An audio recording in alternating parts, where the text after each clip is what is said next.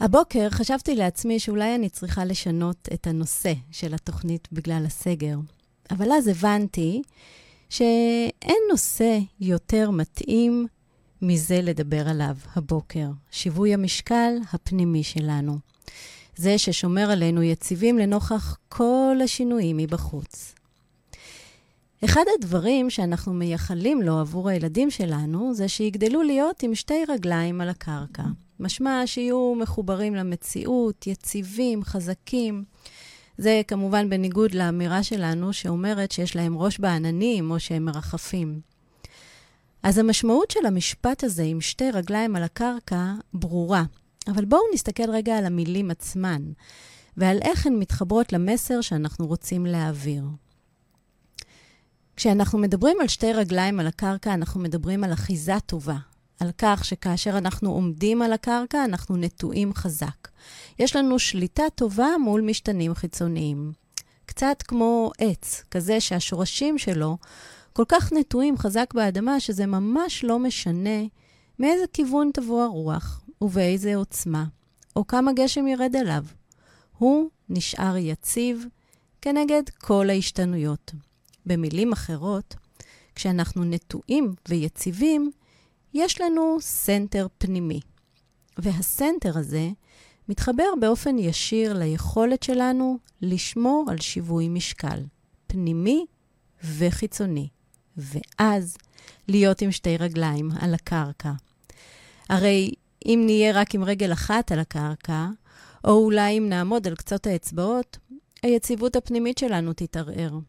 נתקשה להחזיק בה, ואם נתקשה להחזיק את הגוף, איך נצליח להתפנות ולהחזיק את המחשבות, או את הרעיונות שלנו? מערכת שיווי המשקל שומרת אותנו מאורגנים סביב עצמנו, גם בהיבט התנועתי וגם בהיבט הפנימי הרגשי. היא מאפשרת לנו ליהנות מתנועה חופשית ובלתי מוגבלת של הגוף.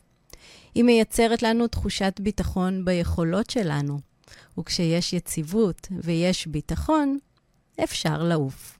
אפשר גם לרחף. ומה קורה כשהיא לא מחזיקה ומייצבת אותנו? בראש ובראשונה נרגיש חוסר ביטחון בגוף שלנו. וכשיש לנו חוסר ביטחון בגוף, הוא מחלחל גם למחוזות אחרים, למחשבות, לרגשות, לרצונות. כי הרי אם אני לא יכולה לסמוך על עצמי, על מי אני אוכל לסמוך? היום בתוכנית נכיר את אחת המערכות הכי חשובות בתהליך ההתפתחות, ואת כל שלבי ההתפתחות שלה על הרצף. נכיר גם את ההשפעות שלה על היציבות הפיזית, ולא פחות מזה, על היציבות הרגשית של הילדים.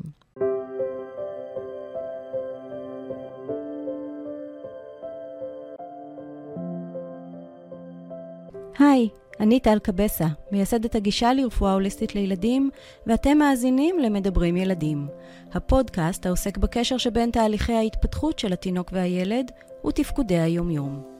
עד גיל שנתיים בונה התינוק תשתיות המכינות אותו לחיים, אלא שהאופן בו הוא בונה אותן ישפיע על התפקוד שלו לא רק בשנים הראשונות, אלא גם בחייו הבוגרים, ולנו יש אפשרות להשפיע עליהן.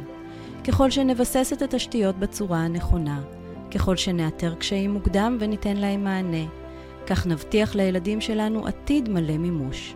הפודקאסט הזה מוקדש לכם ההורים, להנגיש לכם מידע ולהציע כלים באמצעותם תוכלו להשפיע על עתיד הילדים שלכם. מדברים ילדים, אנחנו מתחילים.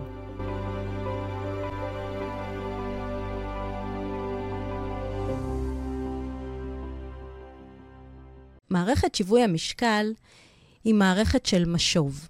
למה הכוונה? לנו נדמה שכל פעולה שאנחנו עושים פשוט קורית מעצמה. אבל האמת היא שכל תנועה שאנחנו עושים עוברת פעולת בקרה מאחורי הקלעים, במוח. פעולה של למידה, של תיקון, של איזון, של התייצבות, כדי לייעל אותה. כי אם לא תהיה בקרה, אולי לא נצליח לעשות אותה, אולי ניפול. ואת כל פעולות המשוב האלה עושה מערכת שיווי המשקל.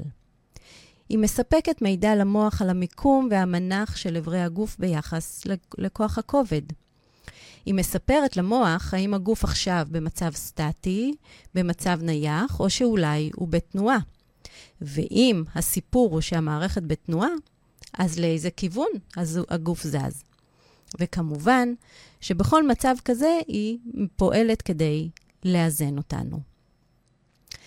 כן, הצורך לאיזון עולה גם כשאנחנו בתנועה וגם כשאנחנו במצב סטטי. גם במצב של הליכה או ריצה או טיפוס במדרגות, אבל גם במצב של עמידה או ישיבה, כמובן, ישיבה ללא תמיכה, ועוד מעט נדבר על זה קצת יותר לעומק.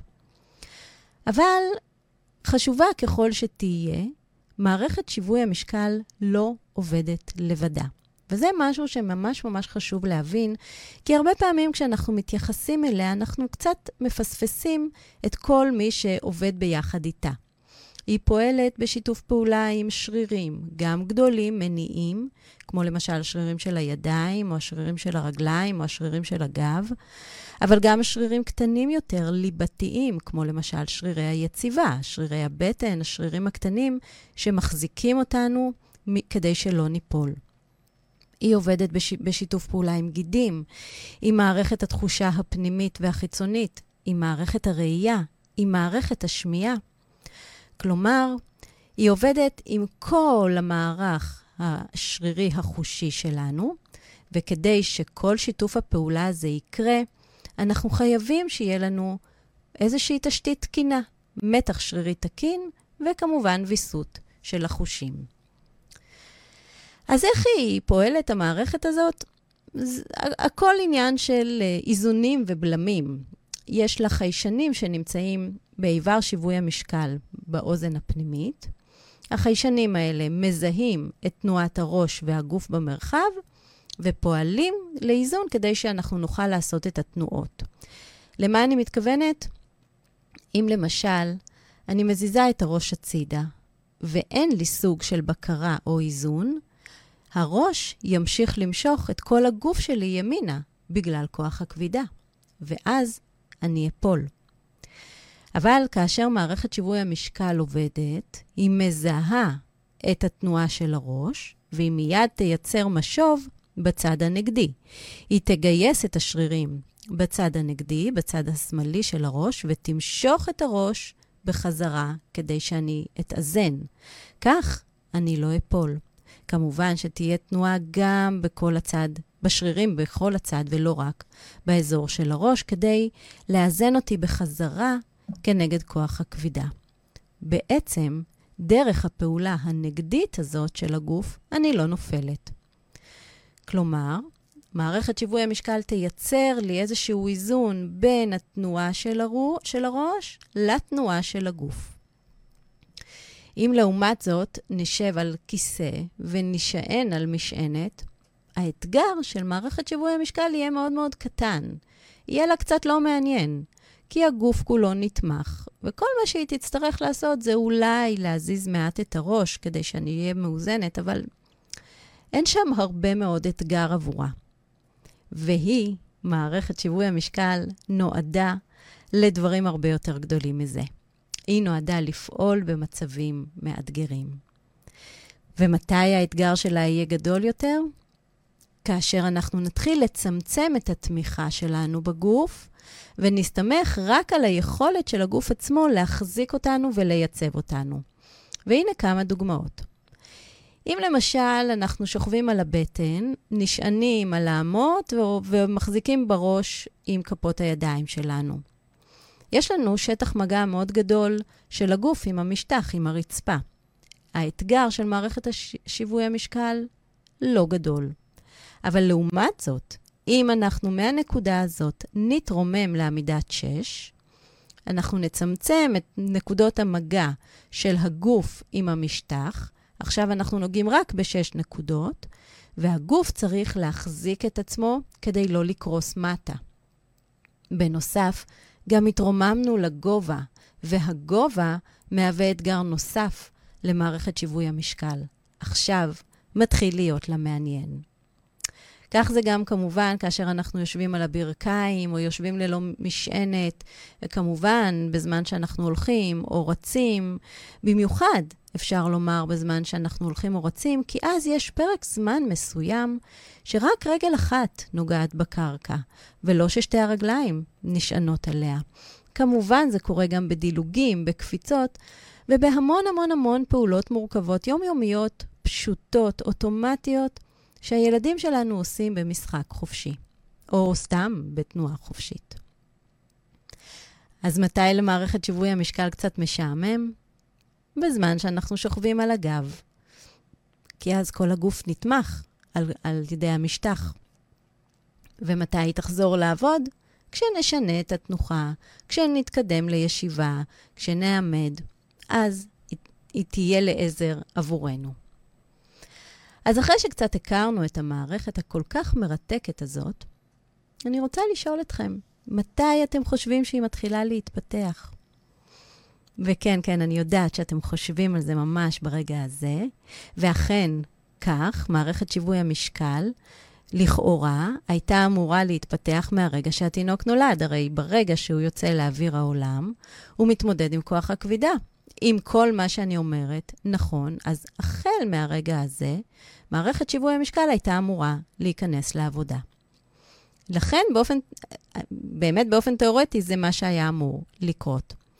אלא שברגע שהתינוק יוצא לאוויר העולם, מערכת, אה, מערכת אה, העצבים מעלה לו את המתח השרירי, נועלת לו את טווחי התנועה של המפרקים, מכניסה אותו למנח שאנחנו קוראים לו כפיפה עוברית או, או כפיפה פיזיולוגית, ולמעשה שומרת אותו מפני הצורך להתמודד עם שיווי המשקל. בששת השבועות הראשונים, כשהמתח הזה מוגבר והוא נמצא בתוך המנח הזה, הוא לא צריך להתמודד עם כוח הכבידה. המערכת, אה, המערכת הנוירולוגית עושה את העבודה בשבילו. אין לו התמודדות, אין לו אתגר. הוא צריך לה, להתארגן על החיים בעולם, להיכנס לאט-לאט לעולם, להכיר אותו ולה, ולהבין איך, איך לבנות את התהליך ההתפתחותי בתוכו.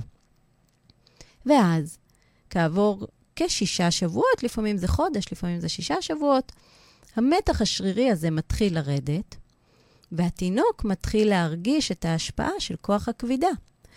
זה, המזמן, זה הזמן והמקום שלו להתחיל לפתח תנועה רצונית. זה הזמן שבו הוא מתחיל להזדקק לפעולה של איזון ובקרה, לפעולה של שיווי משקל. זה הזמן שבו הוא צריך להיעזר בשרירים שלו, בחושים שלו, בגידים, במערכות החושיות הנלוות, כדי לבסס את היציבה שלו.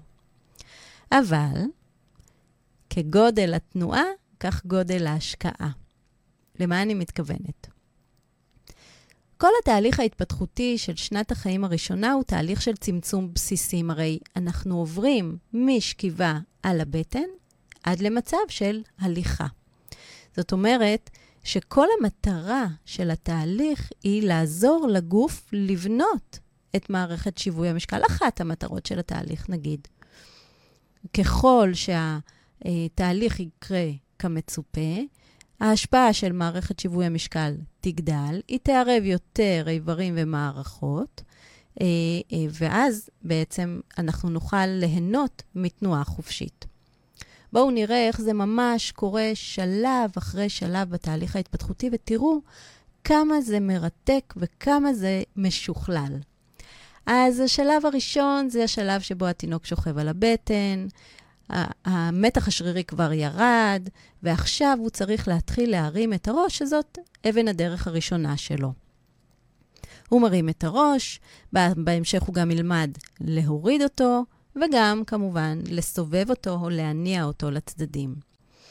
נכון, יש פה אתגר גדול למערכת שיווי המשקל. זו הפעם הראשונה שהתינוק צריך לשלוט בשרירים, בשרירים של הצוואר, בשרירים הקדמיים של ה...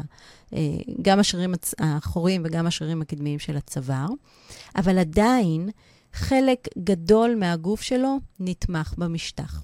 ולכן, גודל הבקרה או גודל התמיכה שהוא צריך לקבל מהמערכת ובהתאם, והוא יערב בעיקר את מערכת שיווי המשקל שנמצאת באוזן הפנימית. אבל בשלב הבא, סביב גיל שלושה חודשים, הוא יתחיל להתרומם על האמות, הוא ירים את בית החזה ויישען על האמות.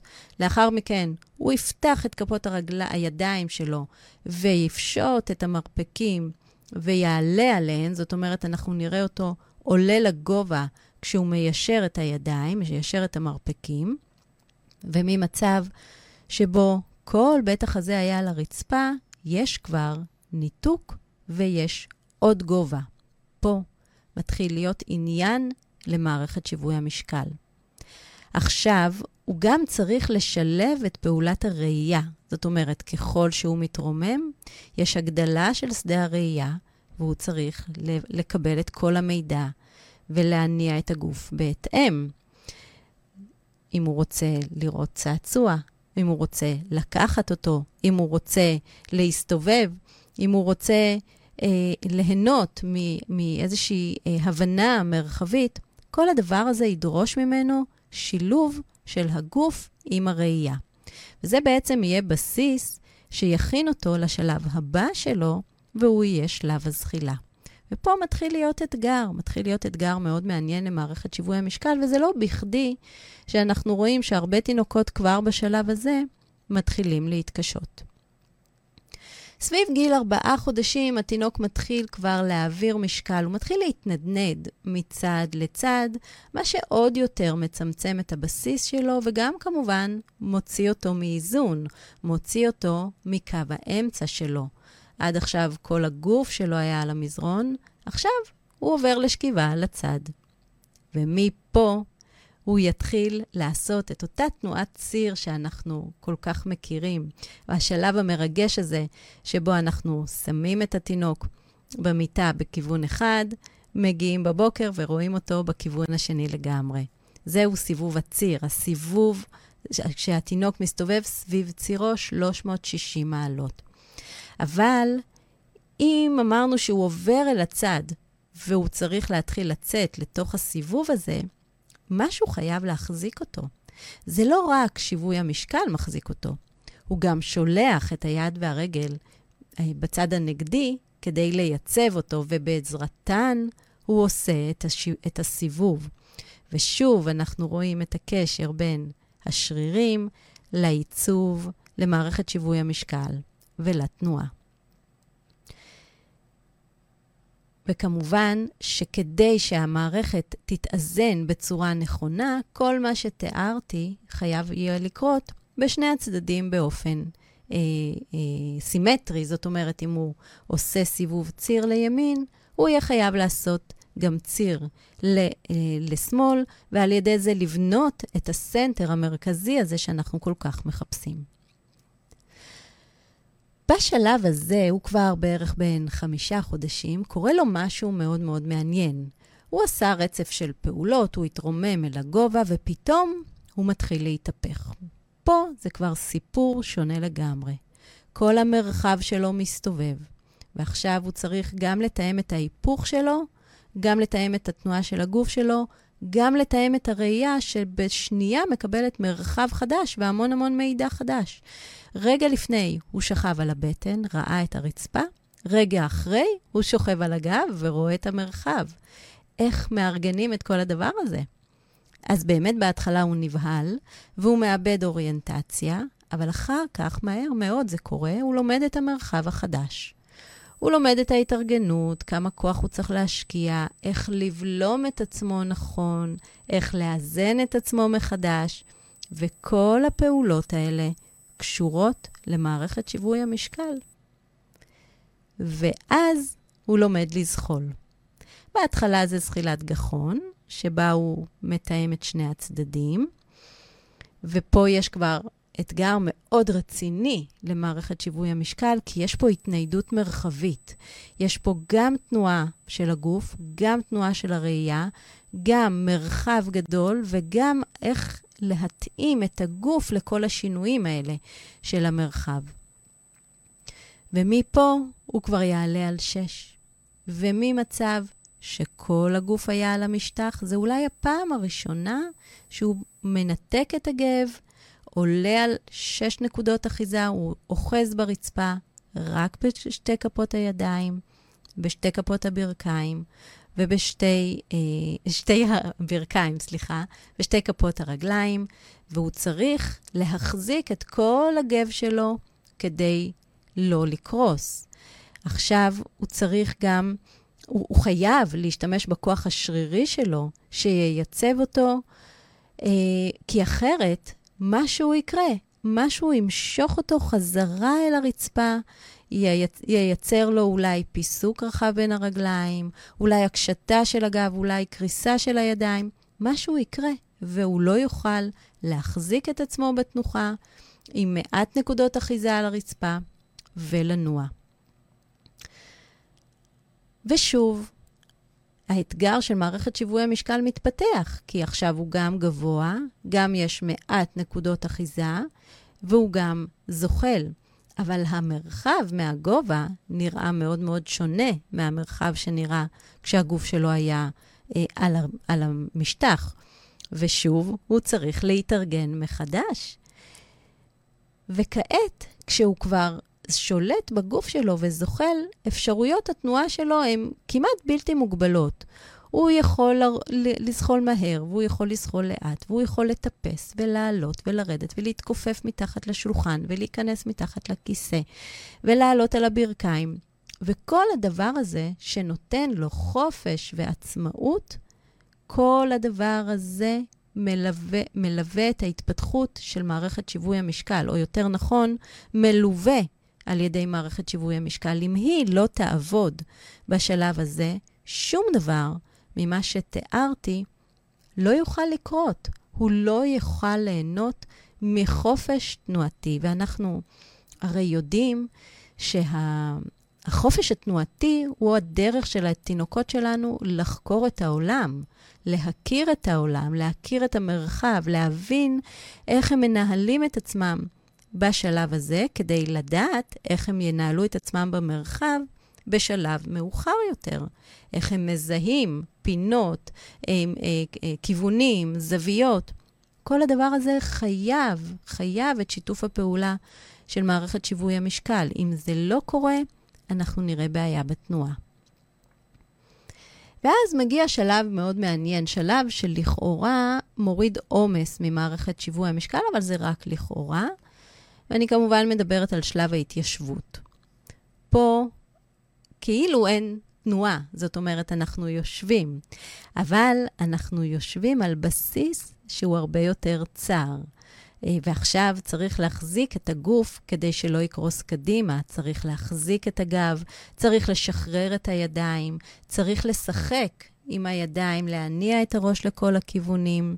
וזה מאתגר מאוד, זה מאתגר מאוד עד כדי כך שאנחנו פוגשים המון ילדים שלא מצליחים לנתק את הידיים, שלא מצליחים להחזיק את הגב, גם בגלל שהשרירים חלשים וגם בגלל שמערכת שיווי המשקל לא מייצבת אותם.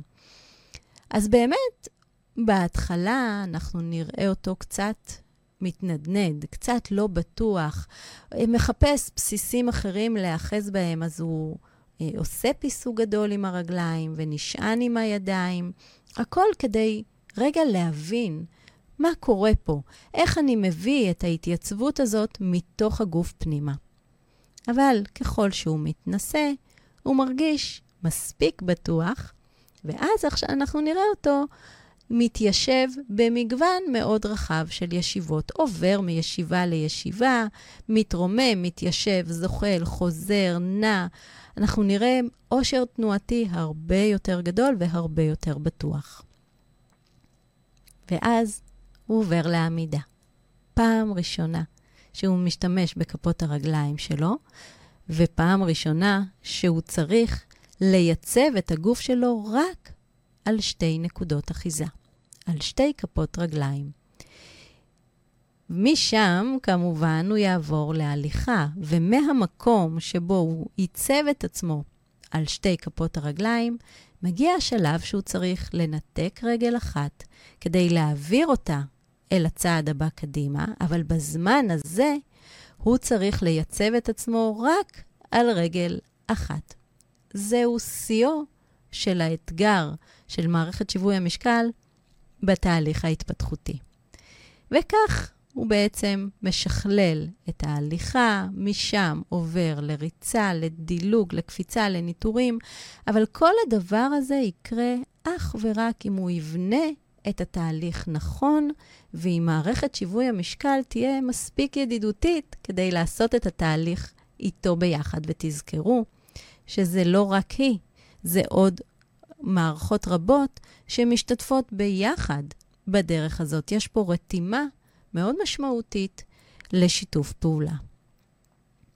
אז תיארתי לכם איך מערכת שיווי המשקל מתפתחת ממש ממש ביחד עם הילד, והתהליך הזה בעיקרון אמור לקרות פשוט מעצמו, מעצם החשיפה, מעצם ההתפתחות התקינה. אבל לא תמיד זה קורה. לא תמיד תינוקות מצליחים לעשות את כל הרצף הזה, ולא תמיד מערכת שיווי המשקל מתפתחת. למה זה קורה ואיך זה משפיע על תפקודים רבים ושונים ביום-יום? אז אחד הגורמים הראשונים והקריטיים ביותר להשפעה של התפתחות תקינה על מערכת שיווי המשקל הוא המתח השרירי. כפי שראינו ודיברנו, המערכת פועלת בשילוב של מפרקים ושרירים וחיישנים שנמצאים בתוך השריר, ומלמדת את הגוף על המרחב הפנימי שלו. וכל זה יכול להתקיים רק כשהמתח השרירי מאוזן, לא מוגבר מדי, לא נמוך מדי. ממש משהו מאוד מאוד אה, מבוסת. המתח השרירי זה בעצם איזשהו מתח פנימי שקיים בשריר, מאפשר לו תנועה, ואולי התכונה הכי חשובה שלו זה שהוא משתנה בהתאם לפעילות ובהתאם לתנועה. אם אנחנו בפעילות מואצת, הוא יעלה, אם אנחנו עומדים להיכנס לשינה, הוא ירד, וכך הוא בעצם עוזר לנו לארגן את הגוף ביחס לפעילויות השונות שלנו ביום-יום. ובמצבים של חוסר איזון, יש לנו שני נקודות קיצון, או שהוא יהיה נמוך מדי, או שהוא יהיה מוגבר מדי. ואם הוא יהיה נמוך מדי, אחת הבעיות היא שאנחנו נראה מעט תנועה. יש איזושהי איטיות, יש איזשהו קושי אה, לגייס את השרירים לתנועה. הרבה מאוד פעמים יש גם גמישות יתר שמתלווה לזה, מה שמפזר עוד יותר את הכוח של השרירים. וכשאין מספיק תנועה ויש חיפוש אחרי אה, מצבים שהם יותר נייחים, אנחנו נראה קושי בהתפתחות של מערכת שיווי המשקל. ובמצב ההפוך, כשיש מתח שרירי מוגבר, אנחנו נראה ילד מאוד דרוך וקפיצי, ואנחנו נראה הרבה מאוד תנועה. הרבה מאוד תנועה אינטנסיבית, ללא עצירות, אפילו אה, אה, הליכה אנחנו נתקשה לראות, אנחנו נראה יותר ריצה, או איזשהו דילוג, משהו מאוד מאוד מאוד מהיר. במצב הזה גם מערכת שיווי המשקל מתקשה לווסת, כי כדי לווסת היא צריכה לארגן בצורה טובה את השרירים, ובמצב הזה של המתח המוגבר, אין לה אפשרות לבודד את השרירים. הרבה מאוד שרירים עובדים בבת אחת, ויש איזושהי אה, אה, תנועה ש, שהיא נשל, חסרת שליטה בגוף. גורם נוסף שמפריע להתפתחות של מערכת שיווי המשקל זה הוויסות שלה. הרי מערכת שיווי המשקל היא חוש, וכחוש היא חייבת להיות מבוסתת כדי לקבל מידע נכון מהתגוב... מהסביבה. כשהיא לא מבוסתת, אנחנו נראה שני מצבים. אחד, תת-רגישות במערכת שיווי המשקל, והשני, רגישות יתר. בתת-רגישות, הילד לא מרגיש את המערכת מספיק. הוא לא יכול לסמוך עליה מספיק. הוא לא מרגיש שהיא עוזרת לו להתייצב או, או להתנועע. ולכן הוא יחפש אחרי תנועה באופן אה, מתמיד. הוא כל הזמן יהיה בתנועה, הוא לא יכול שלא להיות בתנועה, כי אז הוא לא מרגיש את הפעולה של המערכת. במצב השני, במצב של רגישות יתר, הוא מרגיש את, ה, את הפעולה של מערכת שיווי המשקל, את הניסיון לייצב אותו בכל תנועה קטנה שלו, אפילו אם זה רק תנועה של הראש. ולכן הוא ינסה להיות, ינסה להימנע עד כמה שניתן מלהיות בתנועה, אפילו הקטנה ביותר. לפעמים תנועות כאלה קטנות ולא... אה, לא מספיק אה, נשלטות, מייצרות אה, אה, שרשרת של תגובות שיכולות להתבטא בבחילה, בסחרחורות, לפעמים בדופק מואץ. הוא מעדיף לא לזוז. עדיף כמה שפחות. אז מתוך כל מה שדיברנו, אני בטוחה שאתם כבר מבינים איך תפקוד לקוי של מערכת שיווי המשקל יכול להשפיע על תפקודי היומיום, אבל בואו נראה כמה דוגמאות מאוד מעניינות. אז באמת הדבר הראשון זה השפעה על התנועה, והרי אנחנו יודעים שילד אמור להתפתח תנועתית מוטורית בשנים הראשונות לחיים. כמה חשובה התנועה והשליטה שלו. היא חשובה ליכולת שלו לשחק עם החברים שלו במגרש המשחקים, בכלל להיות חלק מהקבוצה. הרי ילדים בשנים האלה מתקשרים ובונים את המעמד החברתי שלהם סביב התנועה המוטורית. ילד שהתנועה שלו מוגבלת או לא איכותית, לצורך הדוגמה, ילד שרק מחפש תנועה תזזיתית ולא יכול לעמוד רגע אחד בשקט, או לחילופין ילד שמעדיף לא להתנועע, אלה הם ילדים שהתקשו מאוד להשתלב, לעמוד בקצב של קבוצת השווים שלהם, להיות חלק מהמשחק, ולזה יש השלכות רבות בהמון המון היבטים.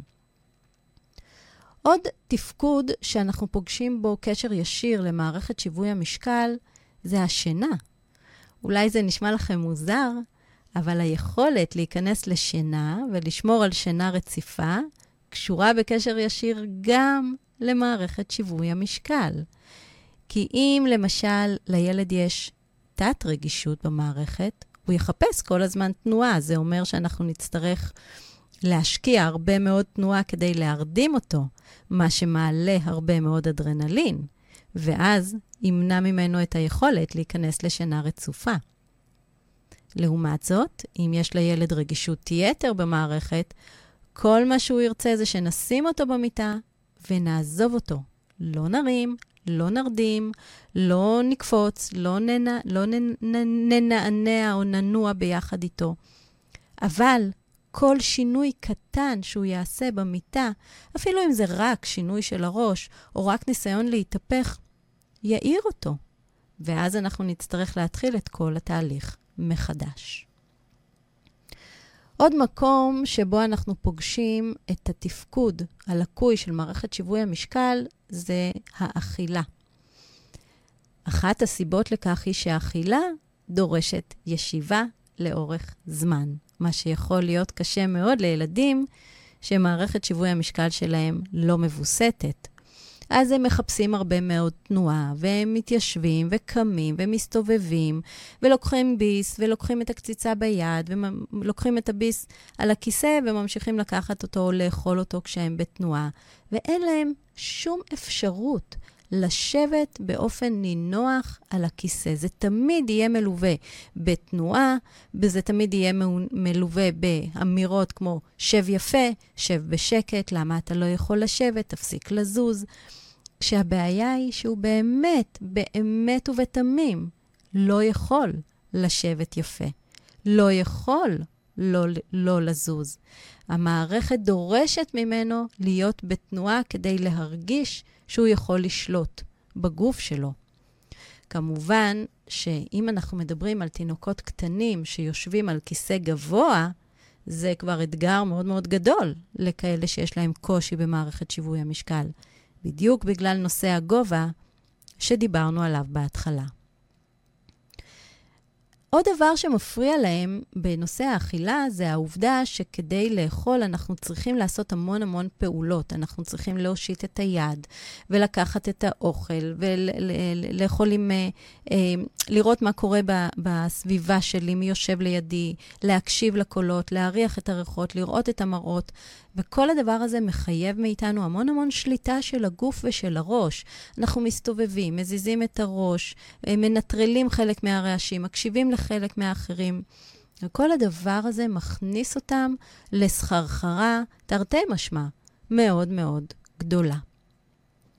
עוד דבר שאנחנו נפגוש בו אה, כ- כ- ש- שהילדים מתקשים, זה תהליך הגמילה שלהם. תהליך הגמילה או קשיים בתהליך הגמילה יכולים להיות קשורים מאוד לקשיים במערכת שיווי המשקל. היכולת להתאפק, היכולת להכיר את מרכז הגוף, את אזור הסוגרים, לשלוט בו ולהתאפק קשורה ביכולת שלנו לשמור על יציבות סטטית, וזה קשור למערכת שיווי המשקל. ומן הצד השני, תנועתיות מוגברת, אה, תזזיתיות מוגברת, מפנה את כל, אה, מפנה את כל תשומת הלב שלי למקומות אחרים, ואז יש קושי מאוד גדול להתאפק. ומה לגבי דיבור? חשבתם פעם על זה שיכול להיות קשר בין מערכת שיווי המשקל לדיבור? הרי כדי לדבר אנחנו צריכים משאבים פנויים. כשאנחנו מתמודדים עם קושי לשמור על שיווי משקל ומנסים בכל אה, מעודנו לייצב את הגוף, בכל רגע ורגע, בכל תנועה שאנחנו עושים, כל הגוף מגויס לדבר הזה. זה, זה כמובן גורם לנו לא להיות מסוגלים להפנות משאבים למקומות אחרים, כמו למשל הדיבור. הכל מוחזק, רק כדי להרגיש יצ... יציב. זה אומר שרירי היציבה, זה אומר גם השרירים באזור הפה, גם השרירים של הנשימה.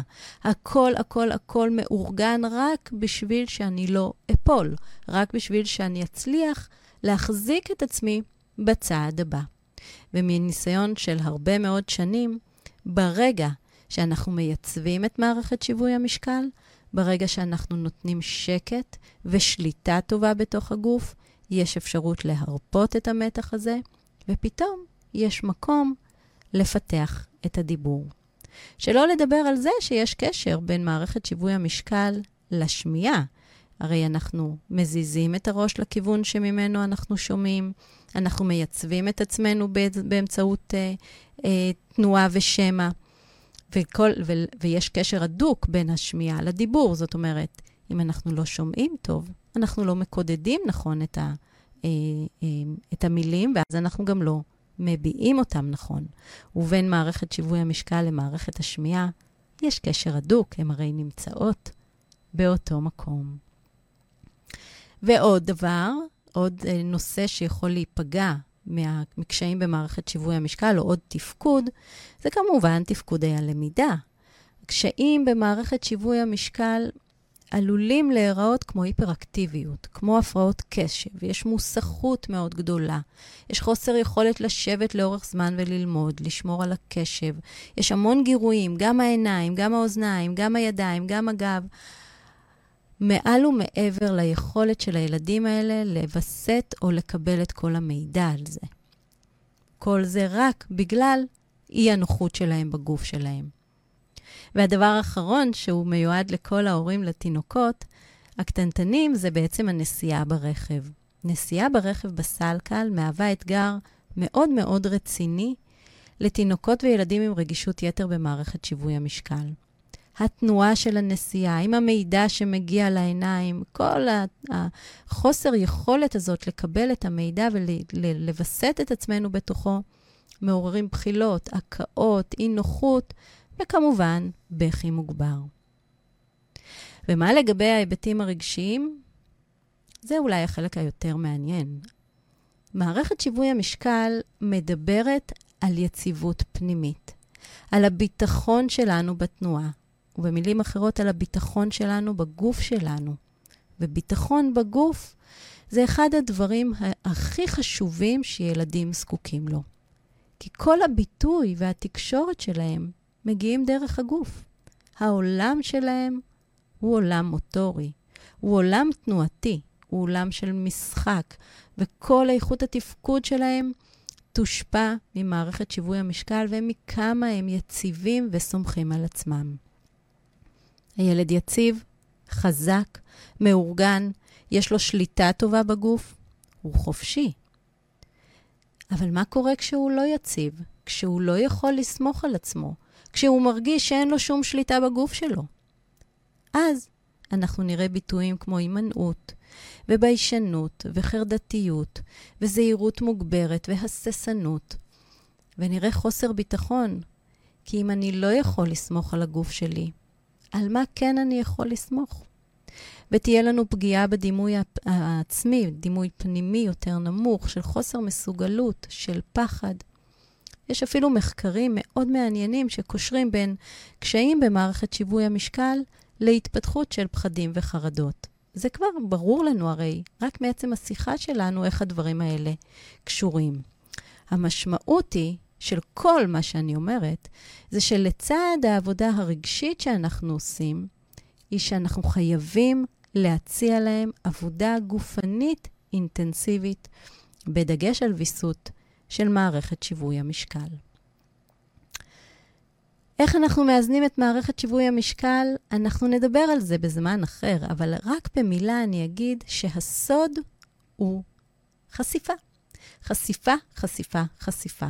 אנחנו צריכים לייצר אתגרים למערכת שיווי המשקל, לתרגל, אה, לגרום לה לעבוד בכל מיני מנחים, בכל מיני מהירויות, בכל מיני תרגילים, וזה קצת כמו אפקט של מצבר.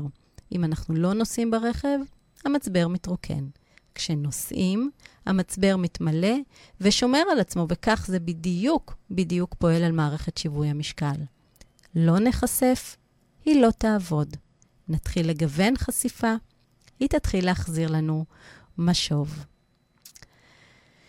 זהו, חברים, הזמן שלי היום הסתיים, אף על פי שיש לי עוד מלא מה להגיד, אה, אבל להיום אנחנו נפרדים, וכמו תמיד, אני מזמינה אתכם להתייעץ איתי, לשאול, לשתף, וכמובן לקבל עוד הרבה הדרכות ותכנים חשובים בקהילה שלנו בפייסבוק, הורים לומדים.